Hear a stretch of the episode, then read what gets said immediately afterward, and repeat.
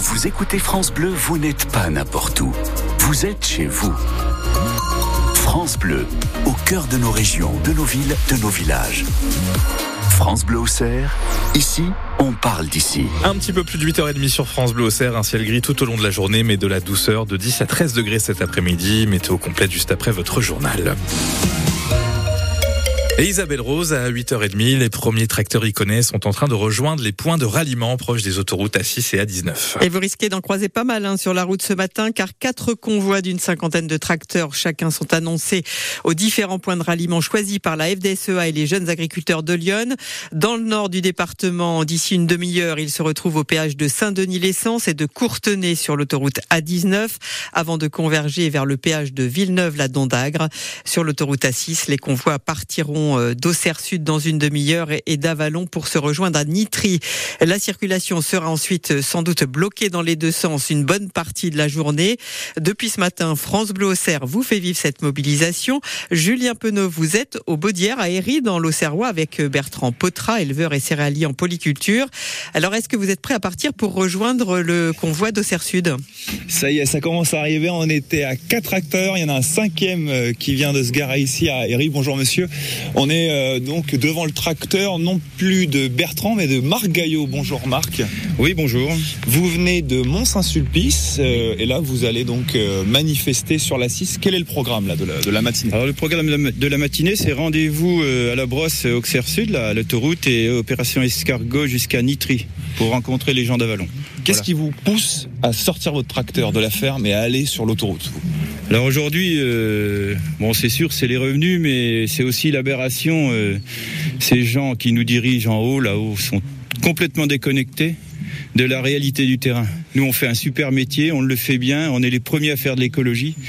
Et de l'autre côté, on nous, on nous embête avec des normes et ça va plus du tout. Quoi. Un exemple concret d'une norme qui vous semble un peu aberrante? Eh ben aujourd'hui, voilà, l'été, on nous impose à mettre des couverts pour les cultures de printemps. Donc on a une date pour les semer. On doit les laisser présentes pendant deux mois. Et nous, on est agriculteurs, donc si on voit qu'il fait sec et tout et que ça va pas lever, ben on aimerait ne pas semer. Et aujourd'hui, on est obligé de semer de la graine dans le sec qui ne lèvera peut-être jamais, qui nous coûte de l'argent. Alors on a, là, c'est complètement aberrant et puis il y en a beaucoup, hein, de façon. Euh, beaucoup de normes, beaucoup de normes, qui ne vont pas du tout, quoi. Voilà. Donc voilà, c'est l'une des principales revendications, Isabelle. Donc ici, on a Eri, il y a pour l'instant 5 tracteurs, il y en aura beaucoup plus, on l'imagine, sur euh, l'autoroute A6. et je vous rejoins dans une demi-heure dans l'un des tracteurs. Eh ben bonne route, Julien. On vous retrouve tout à l'heure et puis euh, prudence à tous. Hein, si vous croisez ce matin des tracteurs sur les routes de Lyon, restez patients surtout.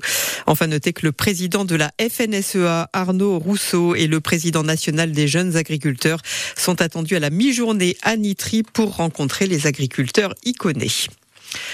Les trois grandes surfaces du groupe Casino dans Lyon vont changer d'enseigne. Hyperfrais à Auxerre sera repris par Auchan. Les supermarchés Casino de Villeneuve-sur-Yonne et d'Avalon passeront sous la bannière d'Intermarché. Ces sessions auront lieu euh, au printemps. Tous les salariés affectés aux magasins et aux stations-service seront repris. En revanche, mauvaise nouvelle pour l'entrepôt Isidis d'Auxerre et ses 130 salariés. Ils ne figurent pas parmi les quatre entrepôts logistiques de Casino repris. 29 postes sont en danger dans les écoles de Lyon à la rentrée prochaine. C'est ce qu'a annoncé le recteur de l'Académie de Dijon hier. Les derniers arbitrages seront dévoilés courant février. En attendant, plusieurs communes, dont une classe est potentiellement menacée de fermeture, se mobilisent. À Maligny, dans le Chablisien, les parents d'élèves bloquent ce matin pour la deuxième fois cette semaine l'entrée de l'école Pierre Perret. Et à Chevannes, une mobilisation est prévue demain à 16h20 devant l'école maternelle. Il est 8h34 sur France Bleu. Au des chiffres alarmants dévoilés hier soir par le CRIF, le Conseil représentatif des institutions juives de France. Depuis le 7 octobre et l'attaque du Hamas sur Israël, le nombre d'actes antisémites a augmenté de 1000% en France. Vous avez bien entendu. Le CRIF s'est notamment appuyé sur les chiffres des commissariats et des gendarmeries pour en arriver à ce constat, Simon Soubieux. Oui, durant les trois mois qui ont suivi l'attaque du 7 octobre, le nombre d'actes antisémites en France a tout simplement égalé celui des trois années précédentes cumulées. Une multiplication par 10 sur seulement trois mois. Trois mois qui ont suffi pour faire exploser le chiffre global sur l'année dernière. Entre janvier et décembre, 1676 actes antisémites ont été recensés en France. 1676 contre 436 l'année précédente.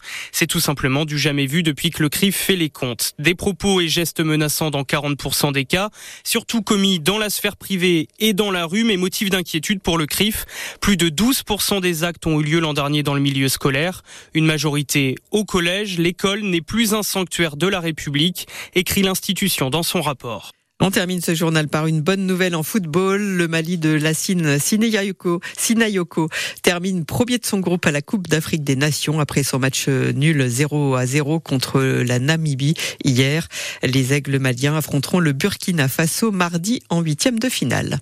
Il est 8h35.